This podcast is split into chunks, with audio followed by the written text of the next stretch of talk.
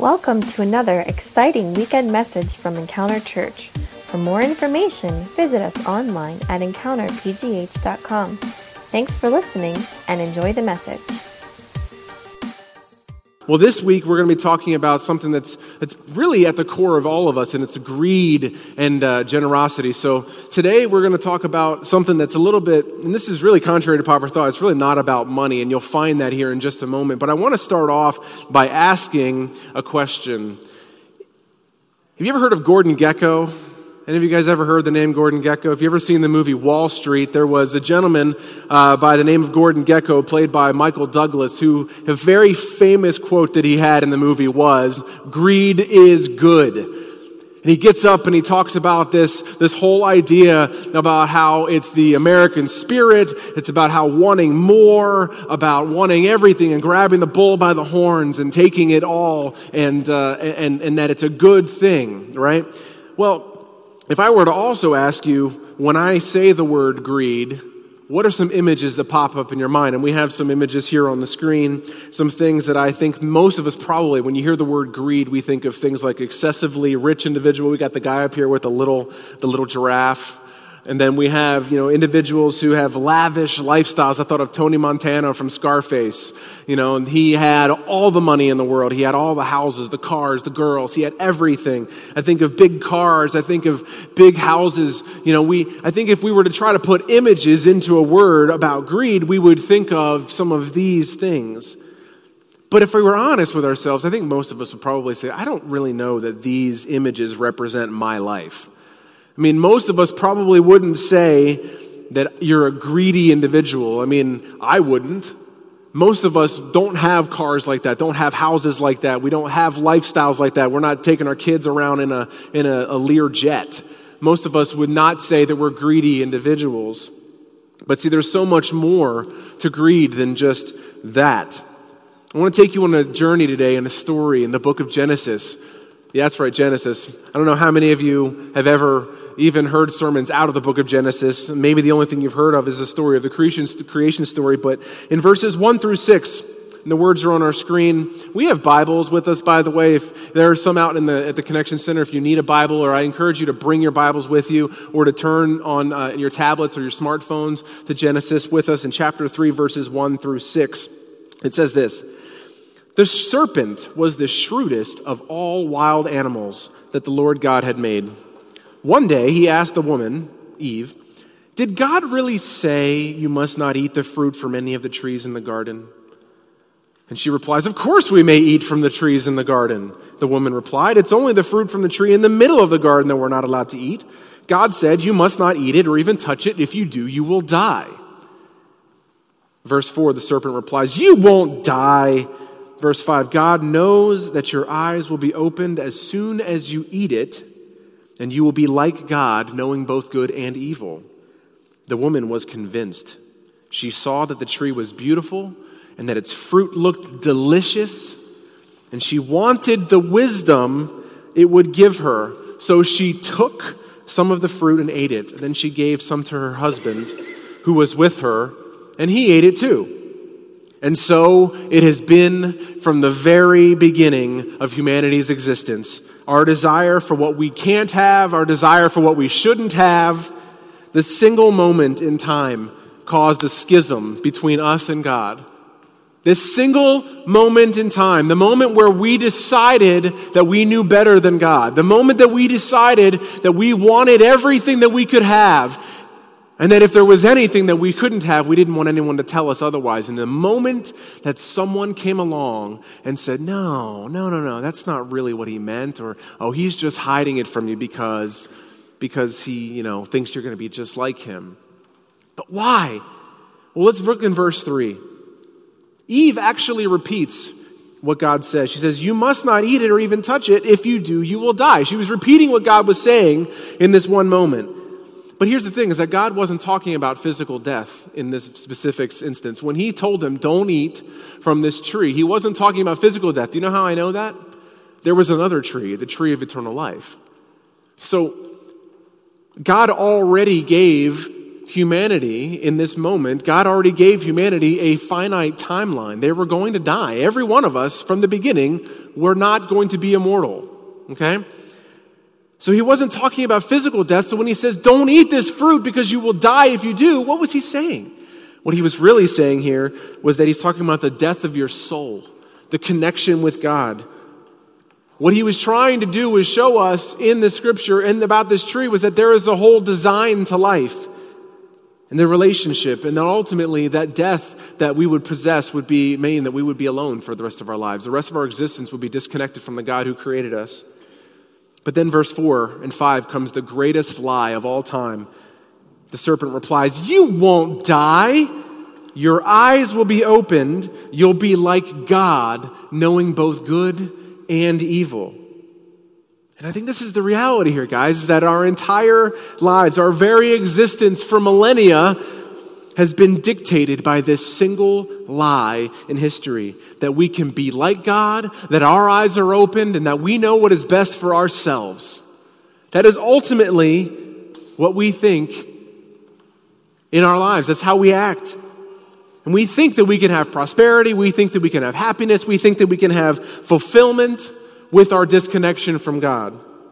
And I think the thing is that this touches on something at the very root of us. It touches at something at the very core of who we are as people. We want everything for ourselves. We want the satisfaction of feeling like we did it ourselves. We don't want anyone telling us above us that they did it for us, that somehow that we were not the ultimate authority in our life. It's all about being self-centered. And what is another word for being self-centered? It is greed. Greed.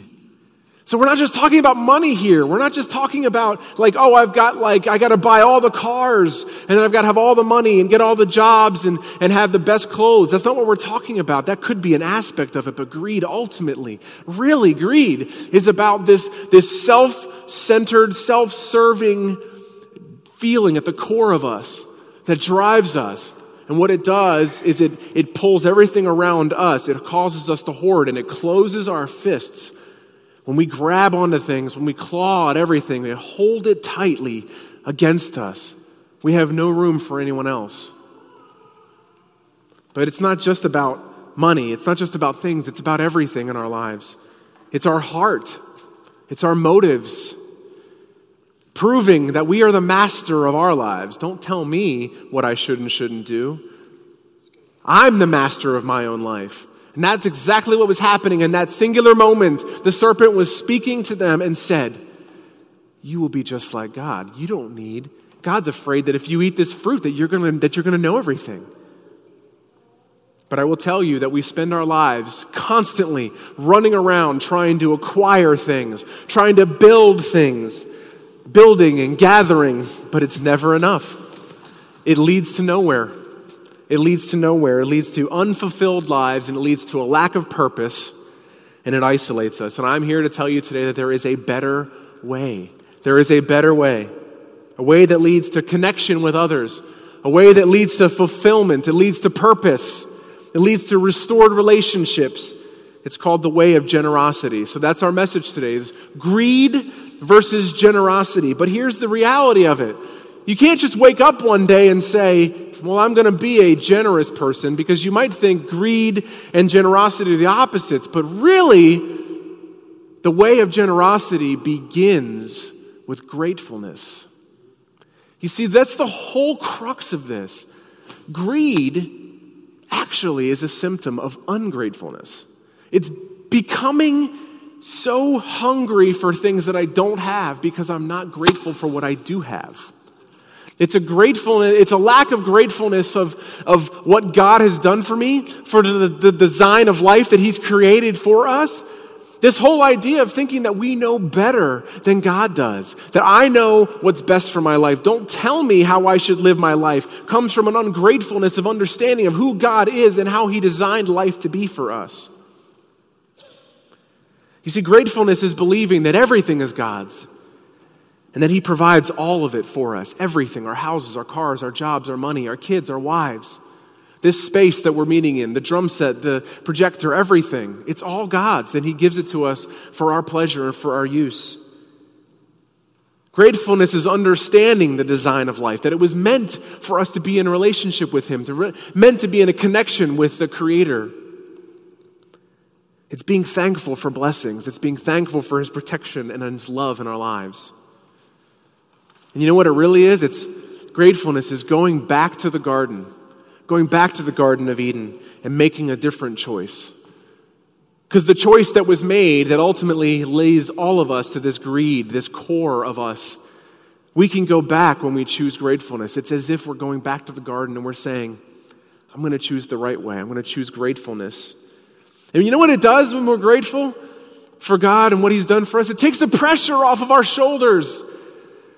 Being grateful will transform the way we live. I mean, think about that for a second. If you are grateful and thankful for what you have, you're not going to be like holding on to it with tight fists because you want to share what you have with others. You're so thankful for it that it permeates everything that you have in your soul. When you're grateful, there's just it's a freshness, like a fresh air in your life. Just like I said, that when you're greedy though, it's never enough. It leads to nowhere. You will constantly be fighting for more, and you will always miss all the things that are around you, all the things that are in your life that are good things when you think that you don't have enough.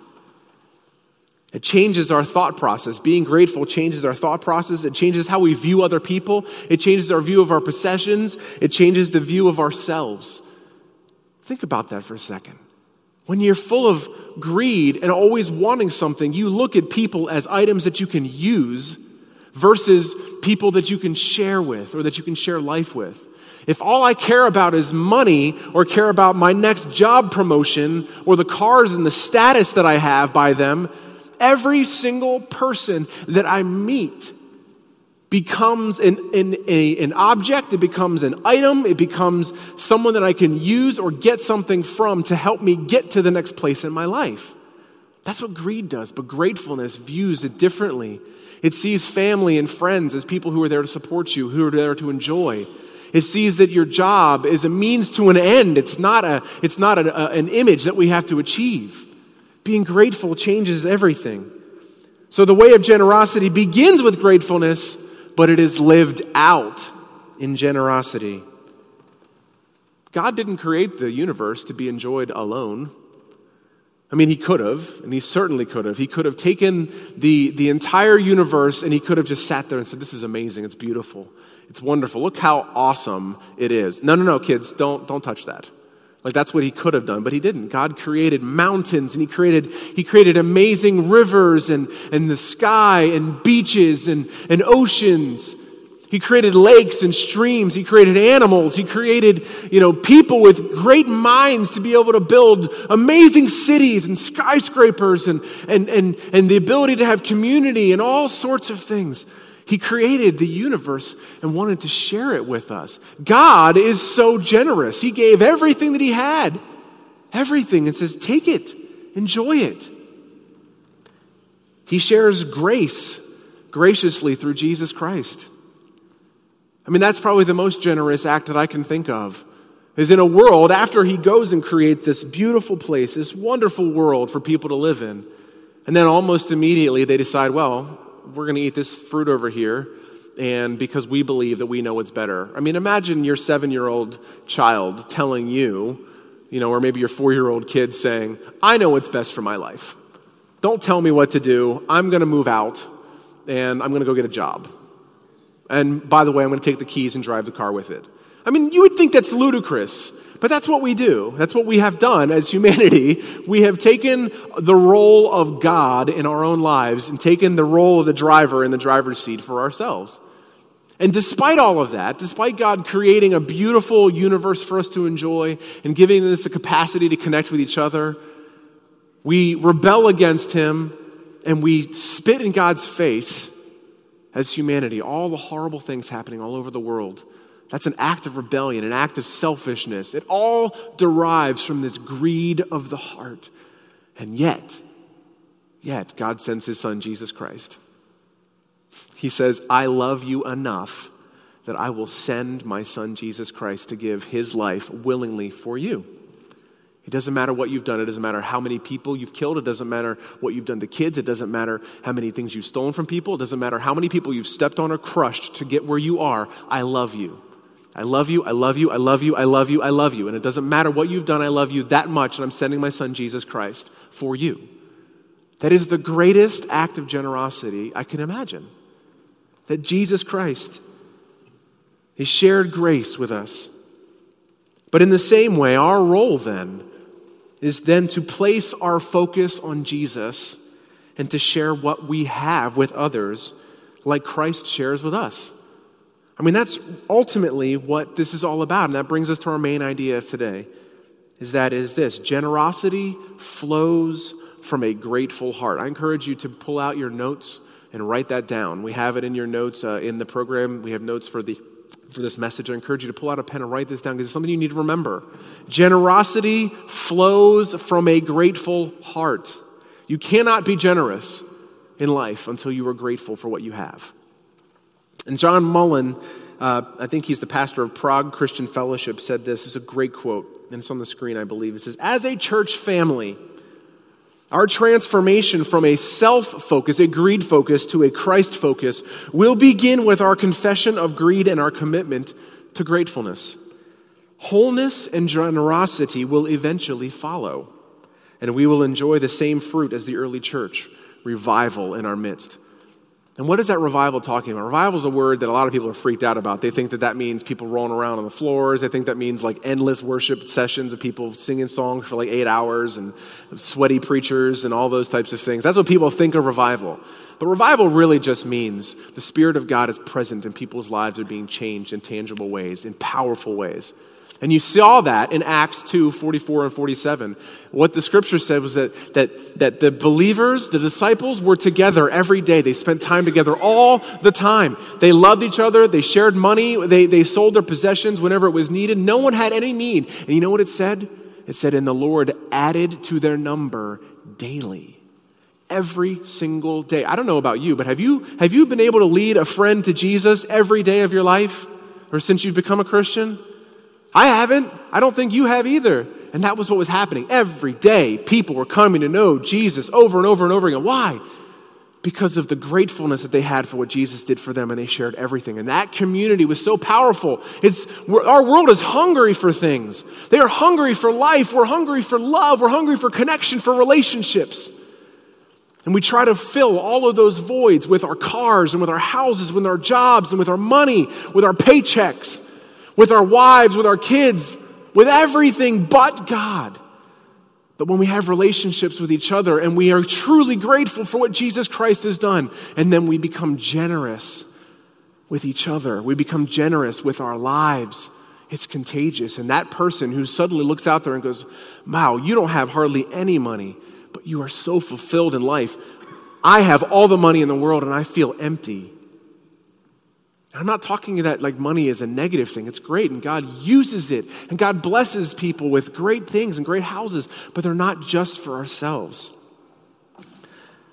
So we're going to kind of finish up with the parable of the Good Samaritan. Most of you maybe know this story, but it's in Luke chapter 10, verses 30 to 37. The story goes that there was a Samaritan. It actually says a despised Samaritan, okay? So imagine that.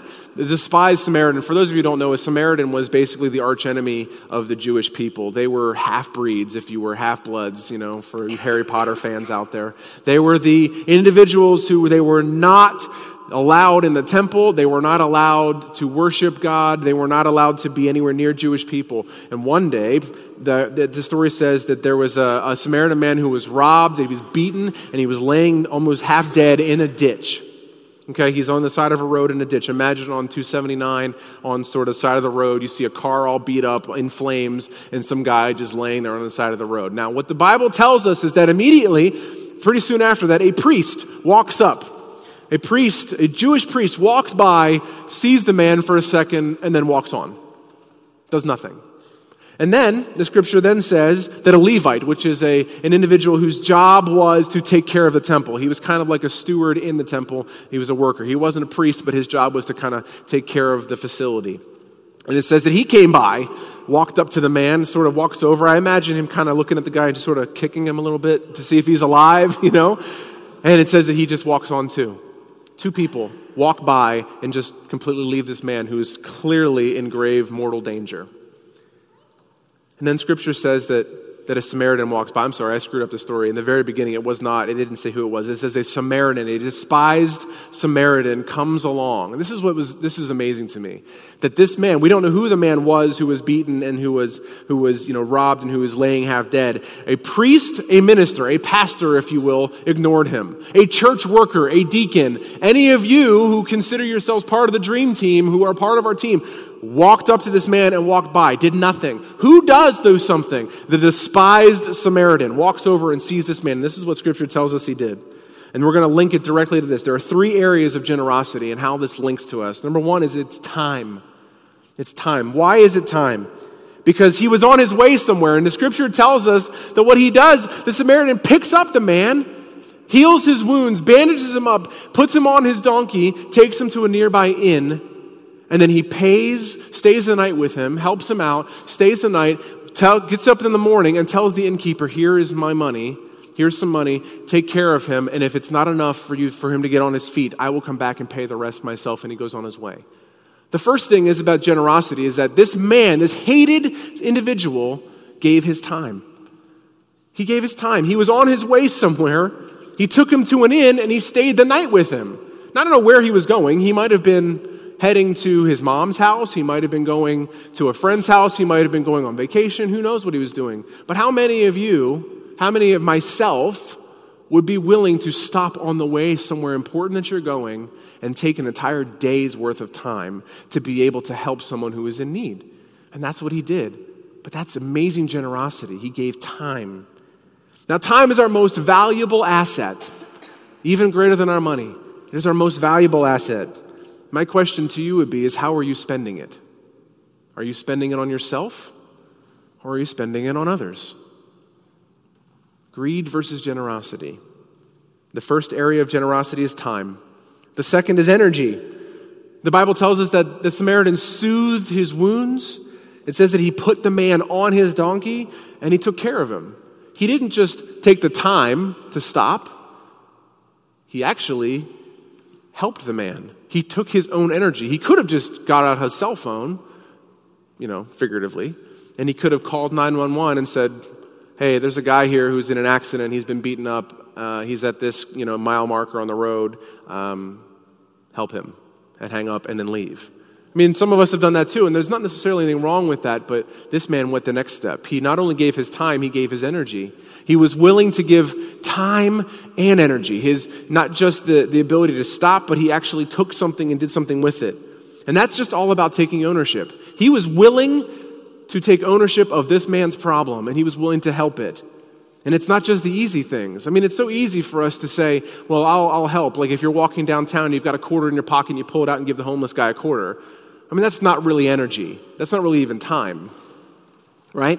He actually went out of his way to help. So taking ownership. So the first two areas of generosity is time and energy. And the last is this, it's resources. So the Scripture tells us that he actually gave 2 denarii, 2 silver coins. And we've done some research and history tells us that that was actually equal to 2 days' wages. 2 days' wages. Now imagine that for a second. If you were to come across an individual who is in need, think about that.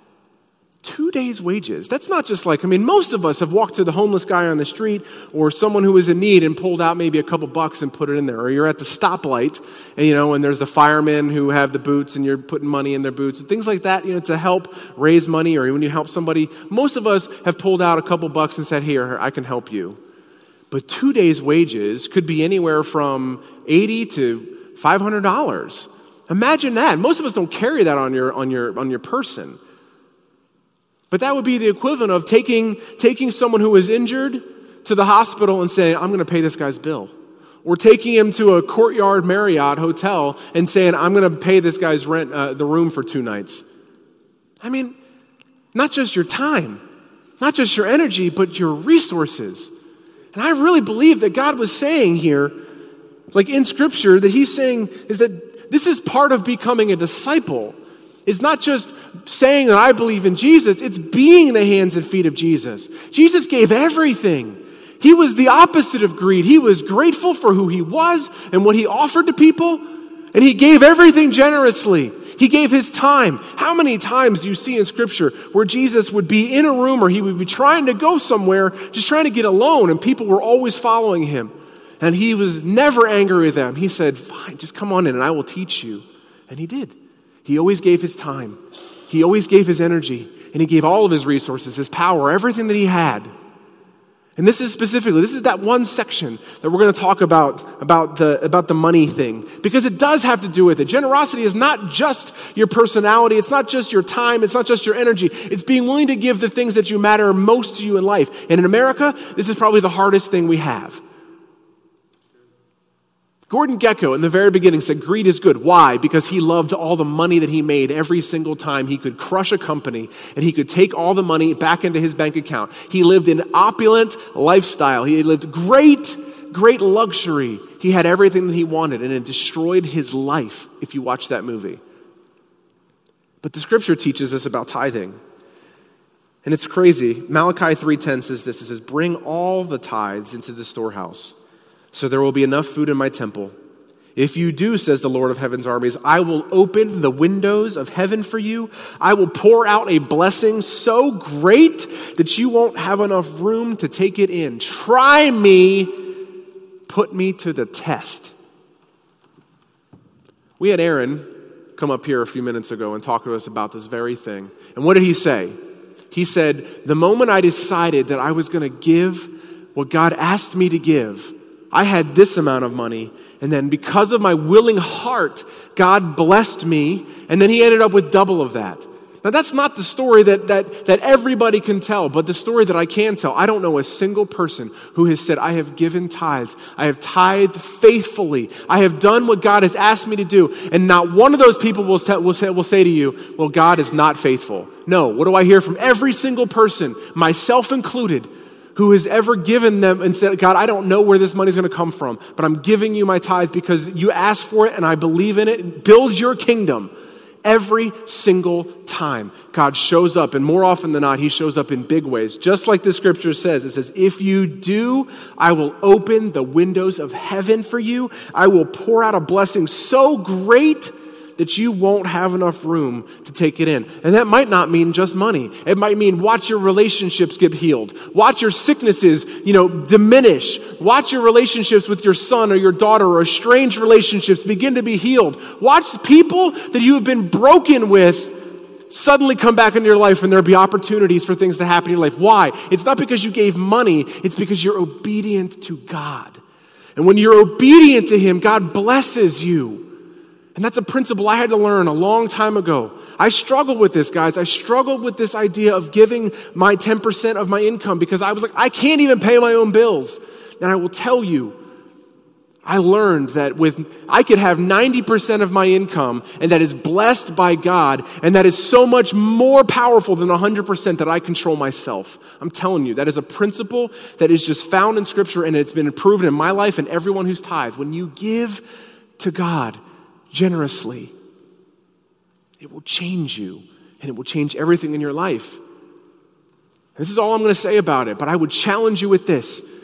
If you are looking in your life and you're saying, I'm frustrated with God and I'm frustrated with my life because I feel like I don't get anywhere, I feel like my relationships are broken, I feel like all these things, if you're not tithing, and it might not be just this area, but if you're saying, I go to church and I love Jesus and I read my Bible and I pray and I have good relationships and I love hungry people and I give them food and I help the homeless and I go to outreaches, and you're like, and I still feel like I'm just treading through the mud all the time. Maybe it's because you're lacking this one critical foundational issue in your life.